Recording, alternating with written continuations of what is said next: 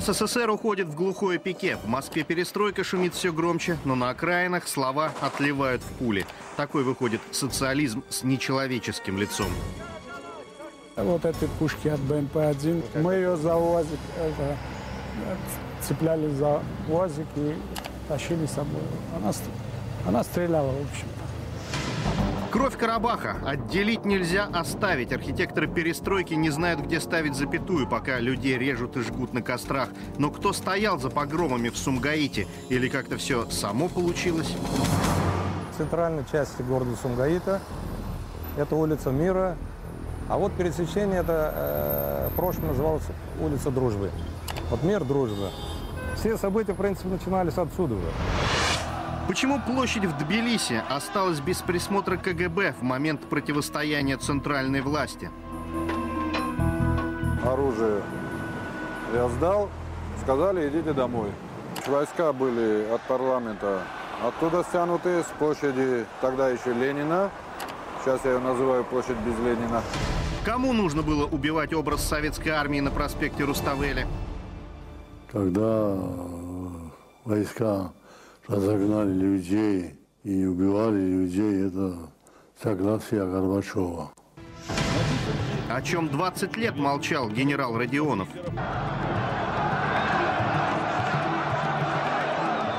Без оружия, по моей, я принял решение, а оружие оставить в боевых машинах пехоты.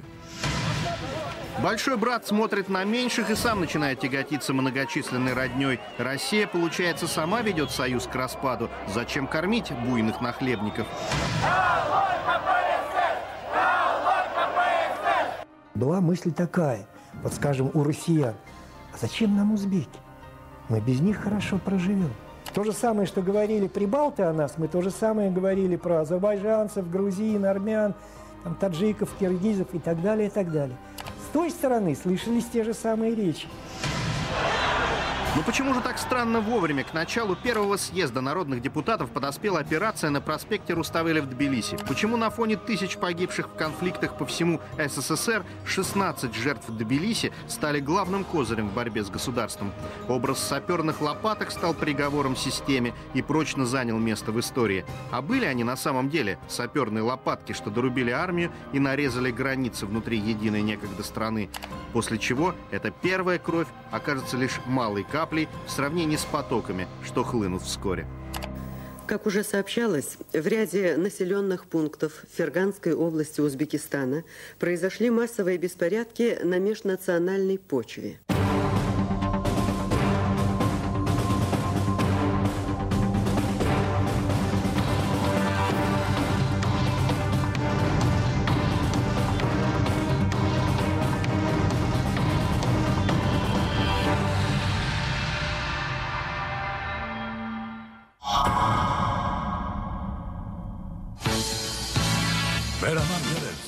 89 год. У Советского Союза хорошие шансы получить зимнюю Олимпиаду 98 -го года. Горный курорт Бакуриани осматривает высокая делегация. Первый секретарь грузинского ЦК Джумбер Патиашвили отвлекается лишь на сообщения из столицы республики. Только накануне он заключил с организаторами митинга у Дома правительства «Олимпийское перемирие», а они снова на площади. Обманули. И звонят мне, что митинг начинается в Тбилиси. То есть слово не сдержали. А когда митинг начинается, о каком Олимпиаде идет речь, когда ты у себя дома не наводишь порядок? Высокая делегация отворачивается от Бакуриани и едет в город Сочи, чем не кандидат на проведение Олимпиады. А в это время, в апреле 89-го, на Тбилисской площади танцы и радость от смелости вождей.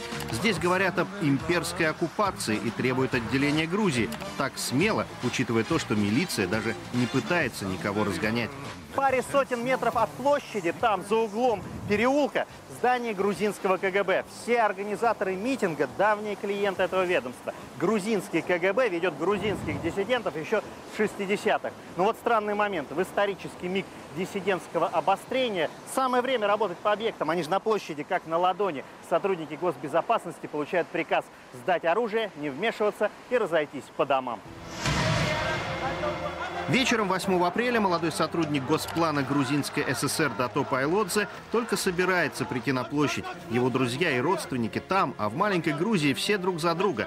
Площадь – это не арена борьбы, это место встречи. Дато будет единственным раненым от выстрела. Но до сих пор в Грузии многие думают, что этот выстрел был сделан из огнестрельного оружия. А в этот момент э, солдаты через автобус они открыли залп опять с этими э, слезоточивыми этими цилиндриками. Но в тот день накануне столкновения для Дато и его друзей настоящее радостно, а будущее видится светлым. Как и большинство жителей, падающего в бездну СССР, они хотят верить, что скоро будет лучше, чем сейчас, а хуже не будет. В принципе, мы не предполагали, что будут жертвы. Ну, мы предполагали, что ну, просто они двинутся и ну, хорошо, мы разойдемся. Советское поколение удивительно инфантильно. Взрослые дети, они привыкли к заботе, знают, что деньги в кассе два раза в месяц, а карьеру помогают делать родственники и членство в КПСС.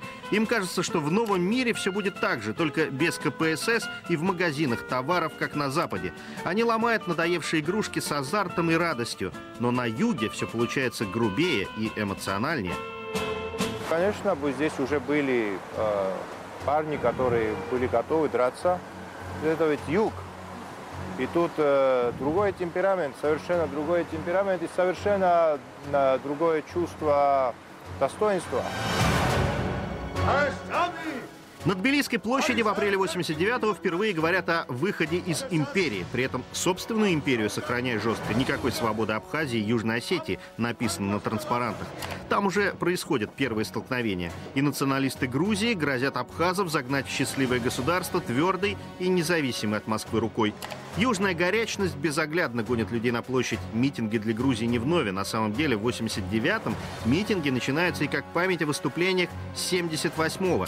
Тогда Грузия под руководством первого секретаря Шеварднадзе добилась от Центра права на сохранение в документации грузинского языка. Вот таким же вот стоянием на проспекте Руставели.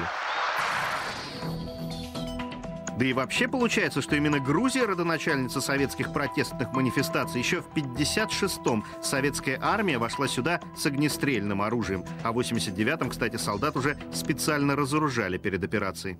Сегодня это может показаться странным, но первый открытый конфликт грузинских масс и вооруженной советской власти произошел даже не из-за просоветских, а из-за просталинских лозунгов. Вот здесь на этом месте, в центре Тбилиси, где сейчас большая клумба, в том роковом 56-м стоял большой памятник Сталину. Один из митингующих поднимая тост за отца народов, разбивает потом пустую бутылку о постамент со словами «Пусть так же, как эта бутылка, погибнут все враги великого Сталина». В результате применения огнестрельного оружия при разгоне демонстрантов более 20 погибших и около 200 раненых. И все это из-за крамольных для хрущевской оттепели лозунгов «Пусть живет дело Ленина Сталина» и Молотова в Генсеке. В 1956-м советские войска по приказу Хрущева открыли огонь на набережной Куры. И юные сталинисты во главе с сыном советского писателя Гамсахурдия скрываются за парапетами набережной. Тогда, в 56-м, за память о Сталине они готовы были требовать отделения Грузии от СССР. Спустя 30 лет на этих же тбилисских улицах они будут с тем же кавказским прямодушием и темпераментом отстаивать совсем другие идеи, еще не ведая, что вскоре и Грузию может постигнуть судьба распавшегося СССР. Звят Гамсахурдия, один из организаторов митинга апреля 89-го, сын Константина Гамсахурдия, автора исторических романов о Древней Грузии и повести «Вождь» о детских годах Сталина. В 77-м диссидента Звяда арестовывают, а вскоре он выступает с покаянием по центральному телевидению СССР. На следствии я подробно рассказал о совершенном мной преступлении. Хочу отметить, что после долгого раздумья я понял, что глубоко заблуждался и что моя деятельность во многом была вредной. Поэтому я искренне сожалею о содеянном, содеянном мною, раскаиваюсь в содеянном и осуждаю совершенное мною преступление. Но апрельская ночь 89-го снова сделает ему биографию. Звят станет символом противостояния жестокой армейской машине и вскоре будет избран первым президентом Грузии. Так по странному совпадению подоспело это столкновение с солдатами и эти 16 смертей, избежать которых было вполне возможно. Это противостояние буквально на расстоянии вытянутой руки. Основные силы советской армии находятся вот там, на площади Ленина. Оттуда по проспекту Руставеля до места проведения митинга неспешным шагом минуты 2-3. Но не митингующие на площади, ни солдаты-срочники, ожидающие приказа, в эту минуту еще не знают, что этот короткий путь ведет совсем в другой мир. И прежний уже никогда не вернется. В апреле 89-го Тбилиси не работает. Транспорт по центру не ходит, центральная площадь перекрыта. В любой стране несанкционированный митинг, мешающий жизни города, пресекается. Но в перестроечной стране власть разговорчива, однако бессильна, и вчастую проигрывает пиар-войну. Митинг в Тбилиси, эти слова в перестроечном сознании советской интеллигенции вызывают уважительный, монументальный образ всенародного выступления. Но Тбилиси небольшой город, и улица может максимум вместить 5000 митингующих. Ночевать же здесь остаются вообще человек 200. Вот это место столкновения, это тротуар и проезжая часть проспекта Руставеля. Это самая широкая улица Тбилиси, но по сравнению с Тверской или Невским она уже в несколько раз.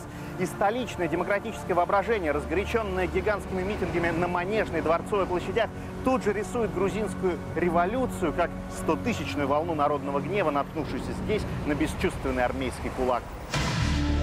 Советский Союз в конце 80-х, конечно, никакая не империя в точном понимании термина. Республики Союза меньше всего похожи на колонии, из которых сосет соки жестокая метрополия. Более того, это республики сосут соки союзного бюджета. Советский центр не только, скажем, не выпил у Грузии весь ее боржоми, но построил, например, в Руставе металлургический комбинат полного цикла. Бессменный глава Госплана Байбаков рулил цифрами так, чтобы все жили вровень, особенно не выделяясь, но и не опрокидывались в пропасть. Расскажу такой даже момент. Мой дорогой учитель и наставник Николай Константинович Байбаков, когда я настаивал, почему вы вот опять обрезали капиталовложение Украины, что вы сделали, ведь летит вся наша программа. Он, улыбаясь, мне сказал следующее. Вы знаете, я с Украиной сниму один процент, но я закрою все проблемы по всем прибалтийским республикам. А Украина выдержит, Украина большая, мощная, надо братьям меньшим помогать. Если вы возьмете все бюджеты последнего там, советского времени, там две республики не имели дотации союзного бюджета. Это Россия и Белоруссия. Все остальные датировались из союзного бюджета, даже Украина.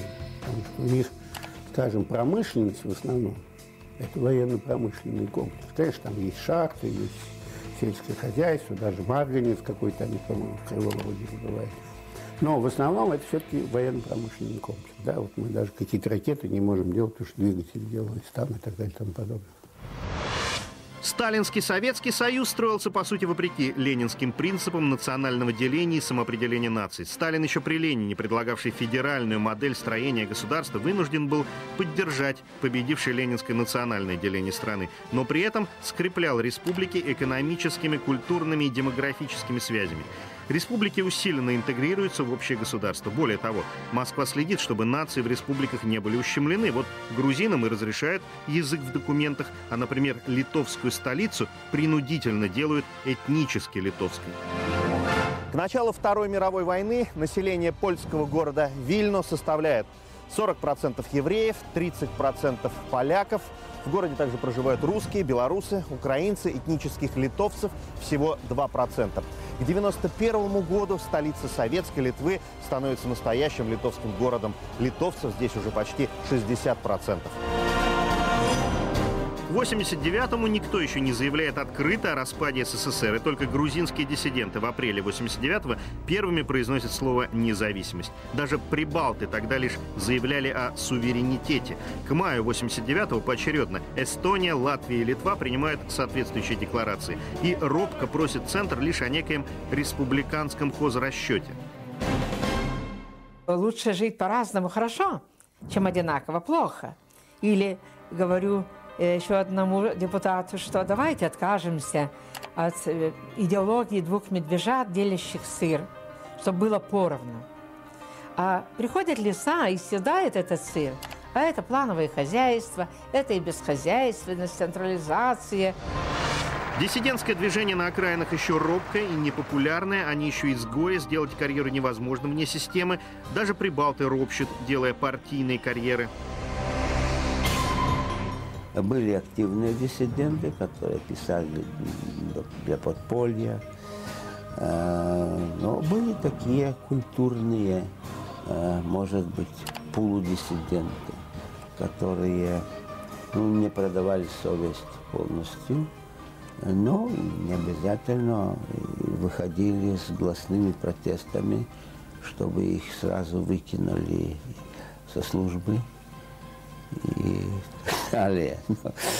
Вот я, может быть, принадлежал к такой, такому классу. Я был специальный представитель, председатель Верховного Совета Российской Федерации при президенте Грузии, президенте Гамсахурде. И я тогда каждый день от грузин слушал, что если мы будем одни, мы лучше проживем. Хотя я видел, что у них практически ничего нет, кроме вон кабанчиков, которые бегают по дорогам. Там ресурсов-то с гулькин нос. Это была такая иллюзия, что просто трудно об этом было говорить. Вот жизнь подтвердила, что все так оно и есть. Но у людей в сознании эта мысль отложилась, что в одиночку нам будет легко. Поэтому украинцы голосовали за выход из Советского Союза. Россияне очень благожелательно восприняли, что от нас откололись все национальные окраины. Мы вообще считали, что без них мы будем жить хорошо.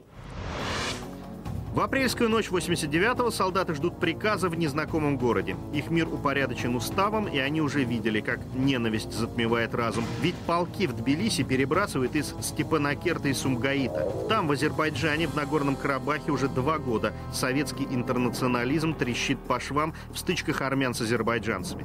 И московские власти повторяют свои тусклые камлани. Нужно сделать заявление о недопустимости национальной розни. Но это еще не угроза сепаратизма. Конфликт армян и азербайджанцев пока только локальный, а большой крови никто и помыслить не может. Город Степанакерт, столица Нагорно-Карабахской области, на картах СССР входит в состав Азербайджанской республики, но населен преимущественно этническими армянами. И они заявляют центральным властям в Москве, что находятся здесь фактически в окружении врагов. Ведь окрестные села в горах населены азербайджанцами. Потом, в 90-е, с этих гор артиллерия будет вести прицельный обстрел улиц Степанакерта. Но тогда, в 87 году, такого еще не мог никто представить в СССР. Созданный в 1987 году комитет «Карабах» требует присоединения области к Армении. Но для центральной власти эта дилемма неразрешима. Любое решение спровоцирует новые столкновения. Азербайджан и Армения не готовы к диалогу. Они еще упорно просят Кремль разрешить их конфликт, но архитекторы перестройки ничего конструктивного им предложить не могут.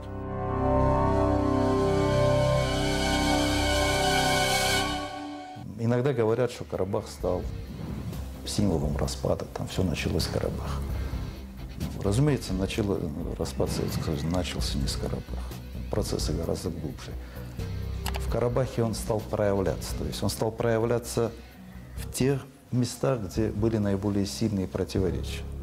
Да, первые митинги начались там. Да, первые забастовки в советское время начались там. Но реально лозунги независимости, они стали все в большей степени звучать к концу 90-го, а к концу 89-го, а более активно уже к 90-му году.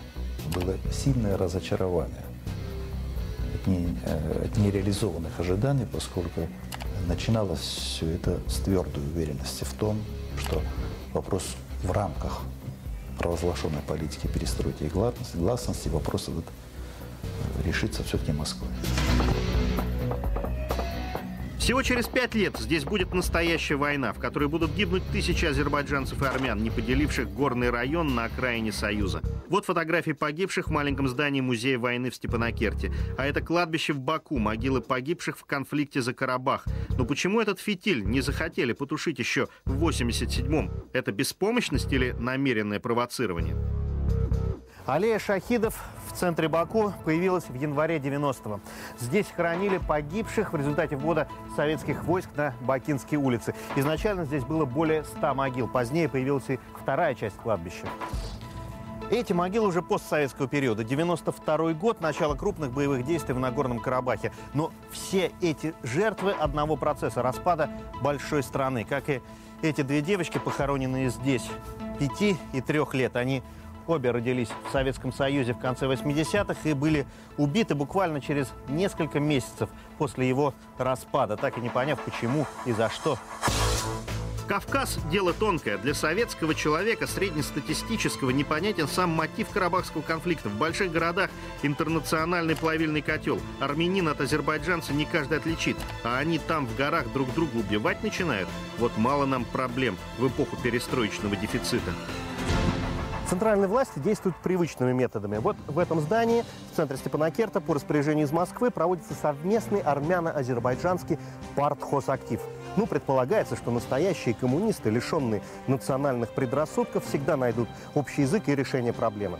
Коммунисты, впрочем, в очень сложном положении. В регионе налицо межнациональная рознь. Это в стране, которая гордится своим интернационализмом. К тому же слышатся призывы к внутриреспубликанскому сепаратизму. Но, с другой стороны, люди, митингующие на этой площади, идеологически выдержаны. Они ведь скандируют «Ленин», «Партия», «Горбачев».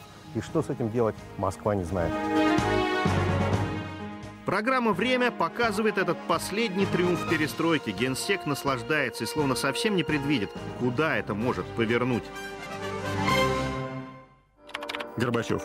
Но я должен сказать, что даже тогда, когда на улицах Еревана было полмиллиона людей, дисциплина у армян была высокой. Ничего антисоветского не было. Вся масса шла под знаменами нашими, с портретами членов Политбюро. Только экстремисты подбрасывали лозунг самоопределения. Но во всех выступлениях дело не доходило ни до антисоветизма, ни до враждебных выходок. Но из этого вытекает и то, что все это было хорошо, товарищи, подготовлено. Так просто все это не организуешь. И смены шли, и питание подвозилось, и друг друга меняли. Мне Власов, министр внутренних дел СССР, обо всем этом рассказывал. Они это изучали.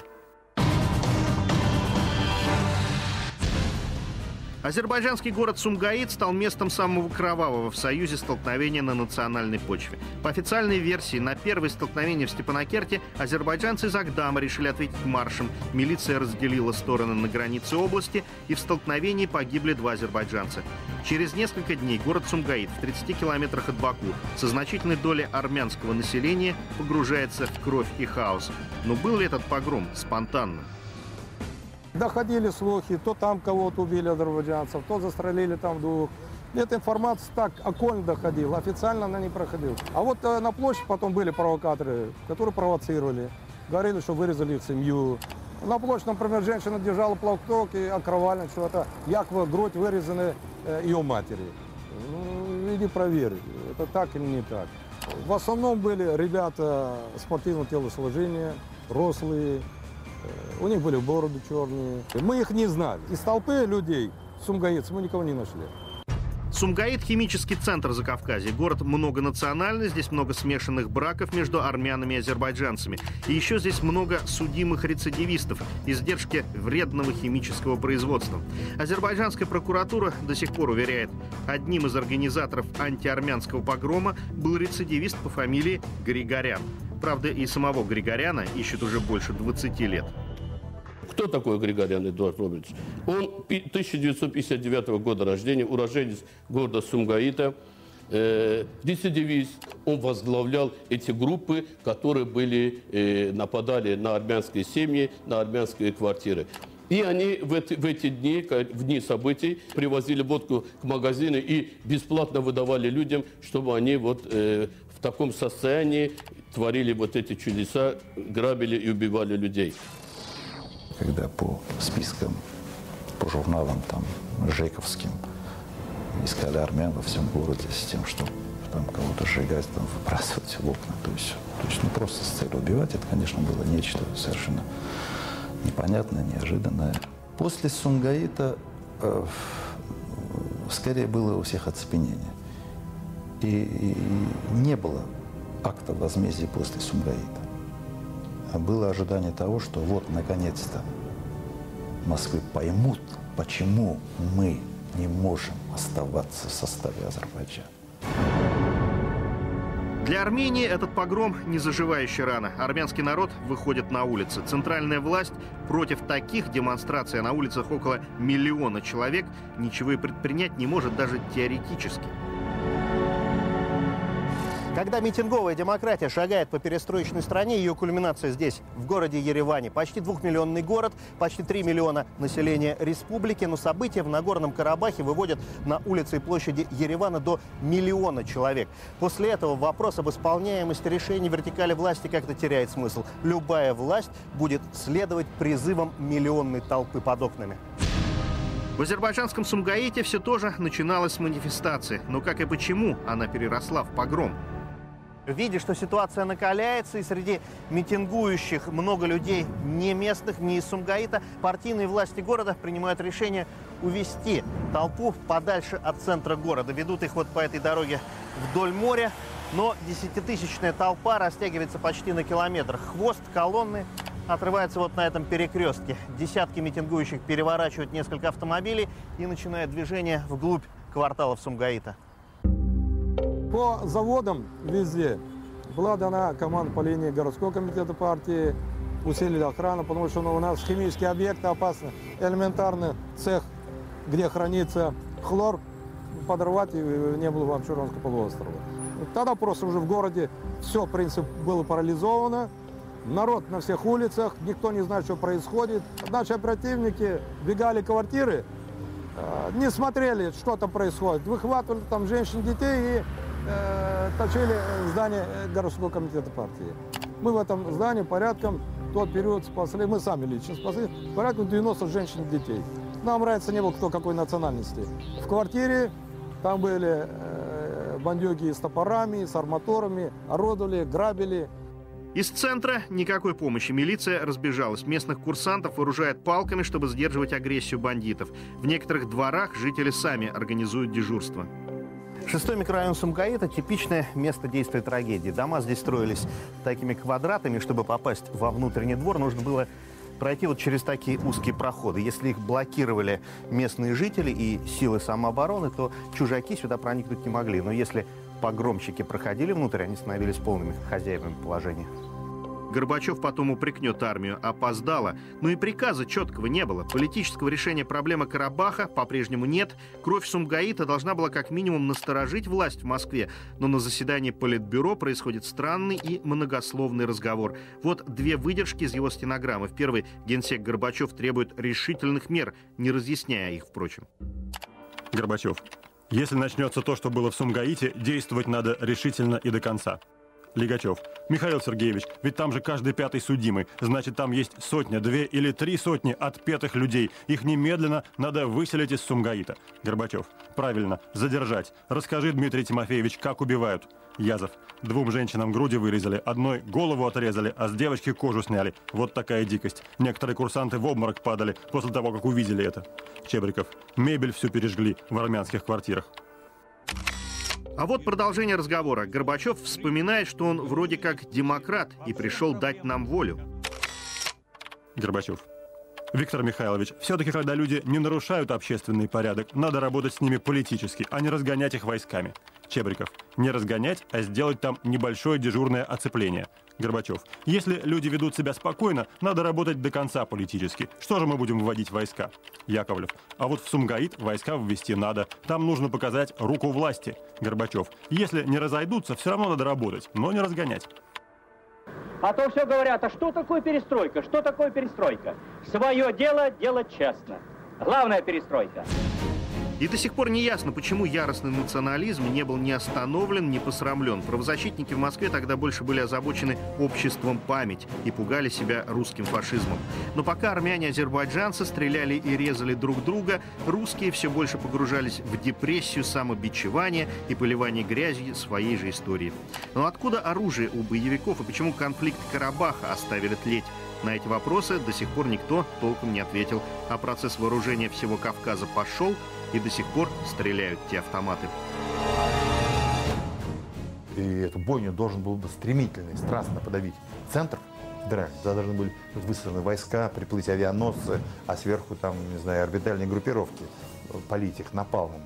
Горбачев сказал, что ваш конфликт – это ваш региональный. Решайте его между собой. Вы бакинцы и вы ереванцы.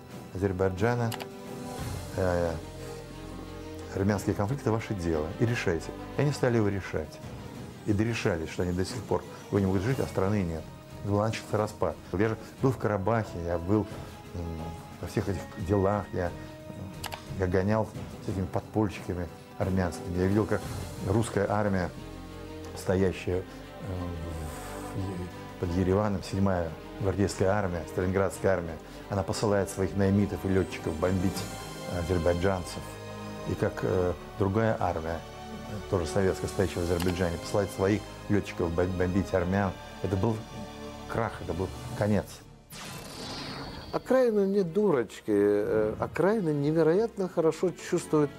Это вот у Кремля такая мягкая хомяковая ручка, или это железная хватка центра. Это была хомяковая ручка. А там моментально почувствовали. И потянулись тогда национальные ручки к нашим складам. Тогда начались и нападения на караулы. А тогда же еще, извините, пожалуйста, стоит солдат, ему говорят, что скоро твоя база уйдет. Стоит русский Ваня у склада, к нему приходит Магомед, говорит, там много стволов, деньги хочешь? Придешь ночью. Я видел документы главной военной прокуратуры. Это было что-то страшное. Начиналось с патрона, а заканчивалось танками. Мы до сих пор их не можем найти. И в 90-м году у нас уже был прообраз армии. Вот, да, в 90-м году. По всему Советскому Союзу ездили и покупали ружья. Так что ружья у нас было уже достаточно. Единая общность, советский народ рождалась трудно, но к концу 70-х все-таки существовала. При этом власти отдавали себе отчет в стране, где больше ста национальностей. Этот вопрос может быть самым взрывоопасным. Только спичку поднеси. Ее и стали подносить, едва наметилась слабость центра. Удивительный для многих в СССР первые национальные волнения вспыхнули в первый год перестройки в самом, казалось бы, тихом месте страны, в Казахстане. В 86-м все начинается на юге, в Алма-Ате. Тогда центральная власть назначает вместо отправленного в отставку первого секретаря Кунаева Геннадия Колбина. Мало того, что русского, так еще из центральной России, из Ульяновска. Казахские студенты и рабочие выходят на площадь города, в котором тогда этнических казахов проживало 20%. Власть демонстрирует полное непонимание пошедшего процесса. Потом-то я понял, что мы допустили ошибку. Ну что же так? В Казахстане не поставили во главе, так сказать, казах. Эти события в современном Казахстане называют борьбой за независимость, но с точки зрения советских властей это были первые организованные беспорядки с националистическими лозунгами. Раненых больше тысячи, убитых трое. Русский дружинник растерзан толпой, русский юноша зарезан в автобусе и юный казах погиб в столкновении с войсками на площади. Ситуация нормализована довольно быстро. Силовики в городе арестовывают зачинщиков, быстро их судят. Это 86 год, еще действует по инерции советская машина, которую еще словно прощупывают вдали от центра на прочность. Главная ахиллесова пята Союза видна Западу. Не диссидент Сахаров разрушит страну, а национальный вопрос. Госсекретарь Бейкер поделится потом воспоминаниями, как поразили его в московской квартире Шеварднадзе его националистические рассуждения об особом пути Грузии. Даже при старой России, когда Грузия была колонией России, и тогда грузинская интеллигенция была против России, выступала против России. При старой России русские кое-что делали и полезное. У колонии есть колония. Лоббируя объединение Европы и построение общеевропейского дома, лидеры Запада не без помощи советской элиты начнут разрушение общесоветского дома. У США были разработаны разные программы под прикрытием с целью стимуляции национального сознания в республиках, укрепления различных этнических народов на территории страны, проникновения таких идей через радио, телевидение. Одним словом, было множество подобных программ. Было очевидно, что коммунистические лидеры других республик Советского Союза с радостью согласились бы выйти из состава СССР, если бы Россия позволила им это. Они были совсем не прочь присвоить себе целую страну, пока партия все еще контролировала все сферы жизни народа и процессы демократизации и приватизации еще не начались. К 1989 году союз с окровавленными окраинами стоял у последней черты. На этом фоне митинги в Тбилиси явно выделялись. Это не национальные столкновения, это прямое противостояние центральной власти. В Азербайджане э, преследовались армяне, а в Армении азербайджанцы. А вот в Грузии все, что предшествовало 9 апреля, носило другой характер. Не межнациональные разборки, а такой выраженный э, антисоветский, антироссийский, антиармейский. Бывший партийный лидер Шеварднадзе вроде бы дистанцируется от событий. Это у его преемника Патиашвили ничего не получается. Вот с ним разбирайтесь. Но некий самолет из Москвы накануне трагической ночи все же прилетает в Тбилиси. Кто был на борту, даже глава Грузии не знает. После этих событий 9 апреля я узнал, что самолет прилетел. Что в этом самолете кто сидел, сейчас это можно, знаете, поразмышлять. Гумбаридзе, представитель КГБ, поднимается самолет, 45 минут находится там и возвращается. И самолет улетает. А в 3 часа ночи он всех работников снял оттуда, Гумбаридзе. Пол четвертого утра нам дали команду в комитете оружия. Я сдал, сказали, идите домой. Горбачев. Шеварнадзе показал рукой. И Разумовский завтра должны быть в Тбилиси. Те, что говорят, да, я вам повторяю, завтра вы должны быть. Поддерживаете? Все поддерживают. Те не поехали. Не выполнено было указание. Для меня до сих пор это непонятно. И Горбачев тут не проявил воли и характера. Я поехал домой, позвонил Матьяшвили. Я говорю, Джумбер, что ты скачешь, если я самолет готов, я могу прилететь.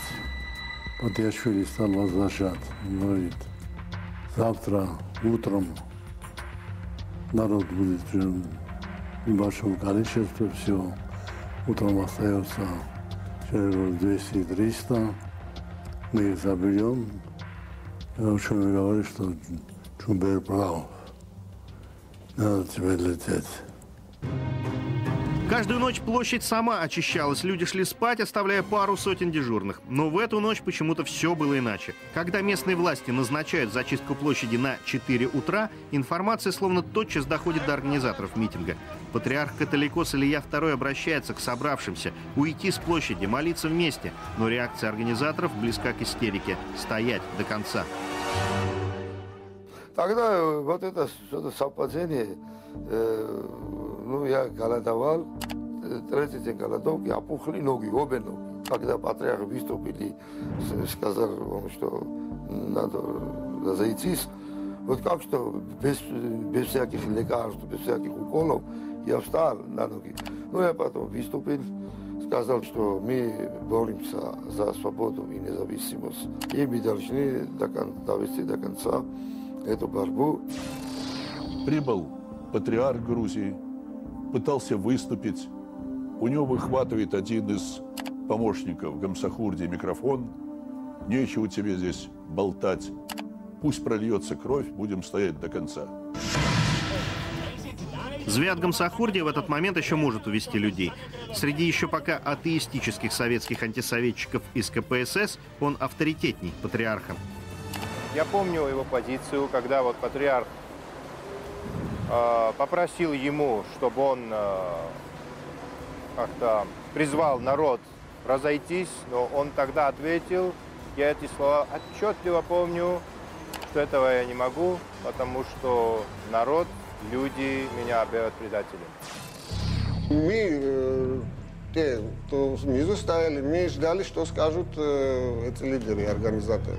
Оставаться там и драться с солдатами, это в практическом смысле, что это давало, я до сих пор не понимаю. Для Дато Пайлотза воспоминания этой ночи последние зримые. Он полностью ослепнет, когда срикошетившая капсула со слезоточивым газом пробьет ему голову. В эти минуты он будет пытаться увести с площади подростков, что забрасывали солдат камнями. И когда мы прикрыли этих детей, начали их выводить, тут э, из строя э, двое вышли, за ними стоял этот офицер. И он один раз выстрелил над нашими головами, а уже во второй выстрел попал в меня. По инструкции он должен стрелять э, поверх голов. Э, эта капсула должна попасть в какое-нибудь твердое целое, или в стену, или в автобус. Она разрывается, и тогда опрыскивает кругом это вещество. А в- во время второго, второго выстрела, э, из-за автобусов, говорит, э, камни начали, говорит, стрелять. Ему в этот момент в руку камень, говорит, попал. Генерал Родионов, командовавший операцией, показывает следственное дело еще советской прокуратуры. Вот строки про ранение Пайлотзе. Установленный офицер, сделавший выстрел. Это единственное ранение от выстрела, его расследовали тщательно. Больше 20 лет для генерала и ослепшего Дато воспоминания этой ночи не заживающая рана. На ранении Дато будут потом спекулировать, говорить, что людей в упор расстреливали солдаты. Генерала Родионова будут называть кровавым палачом, и откажется его принять даже верховный главнокомандующий Горбачев. А 16 погибших в Тбилиси будут объявлены жертвами борьбы с нечеловеческим режимом. И вот жесткость сопротивления я не недооценил. Хотя видел настрой толпы, ее агрессивность. Все-таки это без Москвы ни один вопрос не решался. А, Родионов, генерал армии, я не мог его назначить. То есть это все было согласовано с Москвой.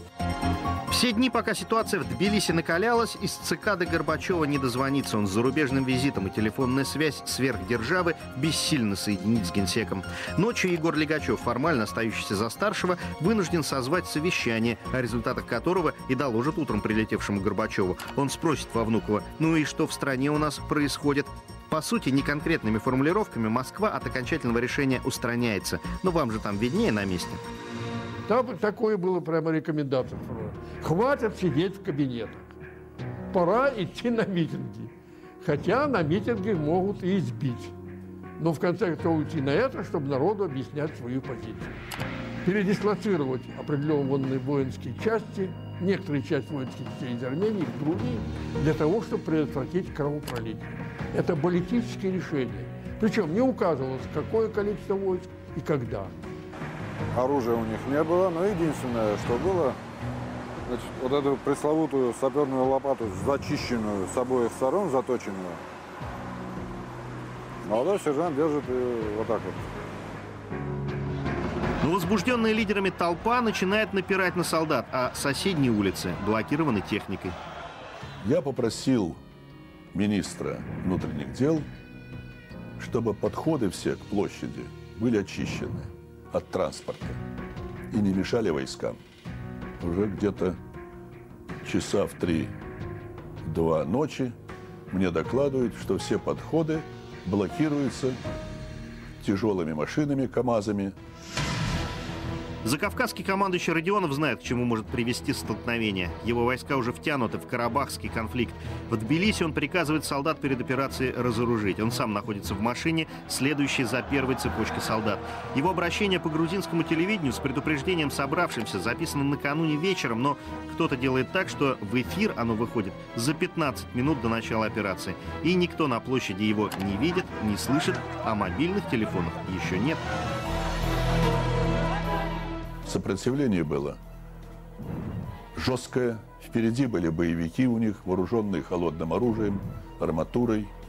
А в последних рядах, там наверху, по проспекту Руставели, была вторая большая группа, которая не выпускала желающих покинуть площадь.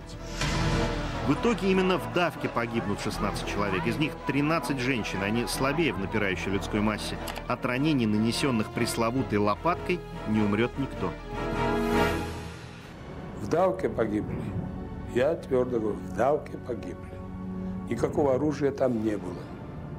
У десантников, кроме кулаков и шансу инструмента в виде саперных лопат, ничего не было. Ну, кулаками не работали, а саперными лопатками защищались. Защищались, но видно было, что они мелькали, что их применяли.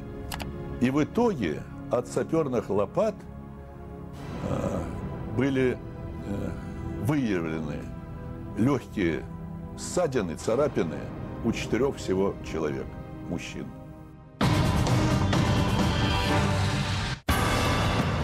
Видя происходящее, генерал Родионов еще не знает, что, выполнив приказ, он будет предан всеми, а советская армия навсегда потеряет свой благородный ореол. На съезде народных депутатов через месяц после событий за него не заступится ни главнокомандующий, ни чины из Министерства обороны, а часть депутатов будет освистывать его слова. Еще не будет проведено расследование, а убийство людей саперными лопатками станет почему-то вдруг для всех очевидным. Солдаты блокировали проходы, окружали граждан и наносили им удары дубинками и саперными лопатами.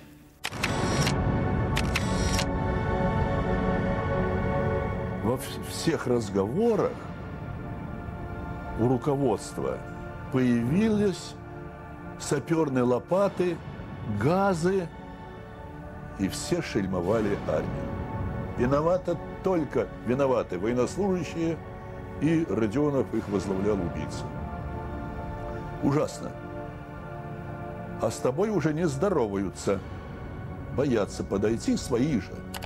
Я э, на съезде народных депутатов иду по коридору, увидят и делает вид, что не заметил влево или вправо.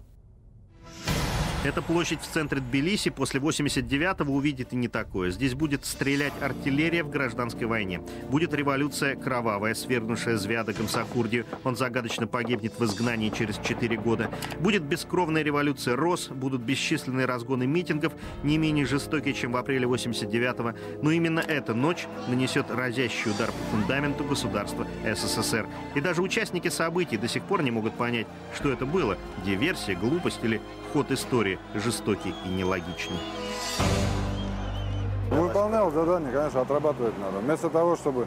Ведь Союз, если уж очень так надо было развалить, можно было спокойно разойтись без войн, без всего этого. У меня есть ощущение, что очень многие люди э, получили очень большую пользу от того, что произошло. В своих личных целях. На следующий день первый секретарь Патиашвили подает в отставку. На его место тут же назначается глава грузинского КГБ Гумбаридзе, тот самый, что приказал своим людям не пресекать митинг. Но его власть, впрочем, будет недолгой. Во главе Грузии встанут вскоре лидеры митинга. А Джумбер Патиашвили до сих пор уверен, что кровавые события были спровоцированы для кадровой рокировки, а послужили поводом для удара по стране. Моя обида абсолютно ничего не значит, я обижен или нет. Но для себя, когда я думаю, из одного человека, это даже из-за меня, не должны были пойти на такие события, которые произошли. Должность или это, это потеря не беда. Но то, что произошло после этого, и, соответственно, в Тбилиси, это трагедия. Грузия разрушена. И вот когда мы говорим о распаде Советского Союза, это не распад, это разрушение всего того, чего было. Произошло то, что, я не знаю, просили, просили, делали те люди, которые были против Советского Союза и России. И мы не говорим, знаете, как-то лукавим, не говорим до конца. Национальные элиты получают повод все жестче говорить с центром. Прибалтика, получив грузинский козырь, не церемонится уже с союзными властями. Парад суверенитетов становится неизбежной реальностью, ведь Москва не может справиться ни с армяно-азербайджанским конфликтом, ни выбрать нужный тон в диалоге с республиками. Большой брат смотрит на буйных родственников и сам начинает тяготиться бременем большой империи. Начинается новая игра центробежных сил в новых политических, пост-тбилисских условиях, и она уже станет роковой для страны. И если э, говорить о самой серьезной поддержке, которую мы получили уже тогда, это была поддержка с российской стороны. Так что э, вы ни чуточку не меньше виноваты в развале Советского Союза, чем, чем мы у себя в Прибалтике. Да? Смотрите, были люди, которые были связаны с Яковлевым. Вот, и все эти люди, они Э, ну, э, прекрасно понимали, что мы делаем. Их не пугало ни чуточку то, что нашей целью, конечной целью является выход Советского Союза и провозглашение независимости.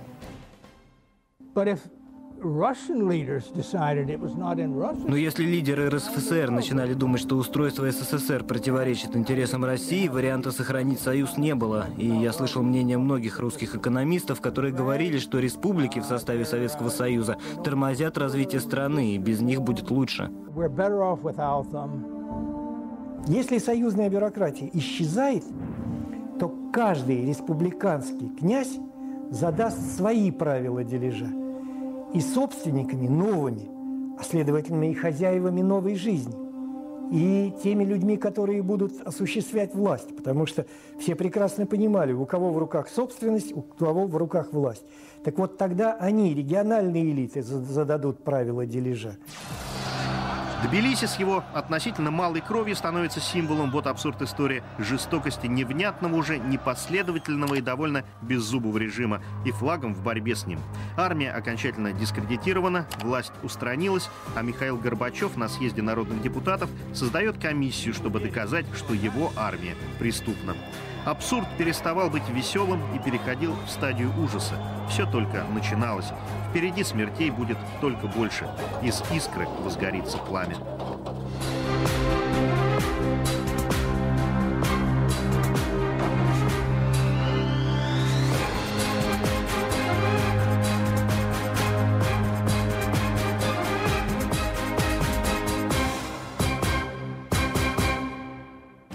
Смотрите в следующих сериях. Апокалипсис консенсуса, съезд народных депутатов, как зеркало наступавшего хаоса, смерть экономики и свобода словесных перепалок. И как же Горбачев шел к власти, главное, зачем? Что совершил скромный секретарь на родном Ставрополье, как помогал ему Федор Кулаков, странно скончавшийся на госдаче.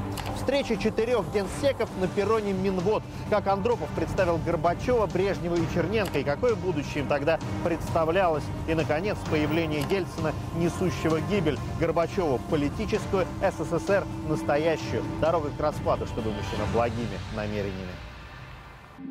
Куски. Разлетелась корона, нет державы, нету трона, жизнь, Россия и законы, все к чертям. И мы, словно загнанные в норы, словно пойманные воры, только кровь одна с позором пополам. И нам ни черта не разобраться, с кем порвать и с кем остаться, кто за нас, кого бояться, где пути, куда податься, не понять. Где дух, где честь, где стыд, где свои, а где чужие, до этого дожили, неужели на Россию нам плевать?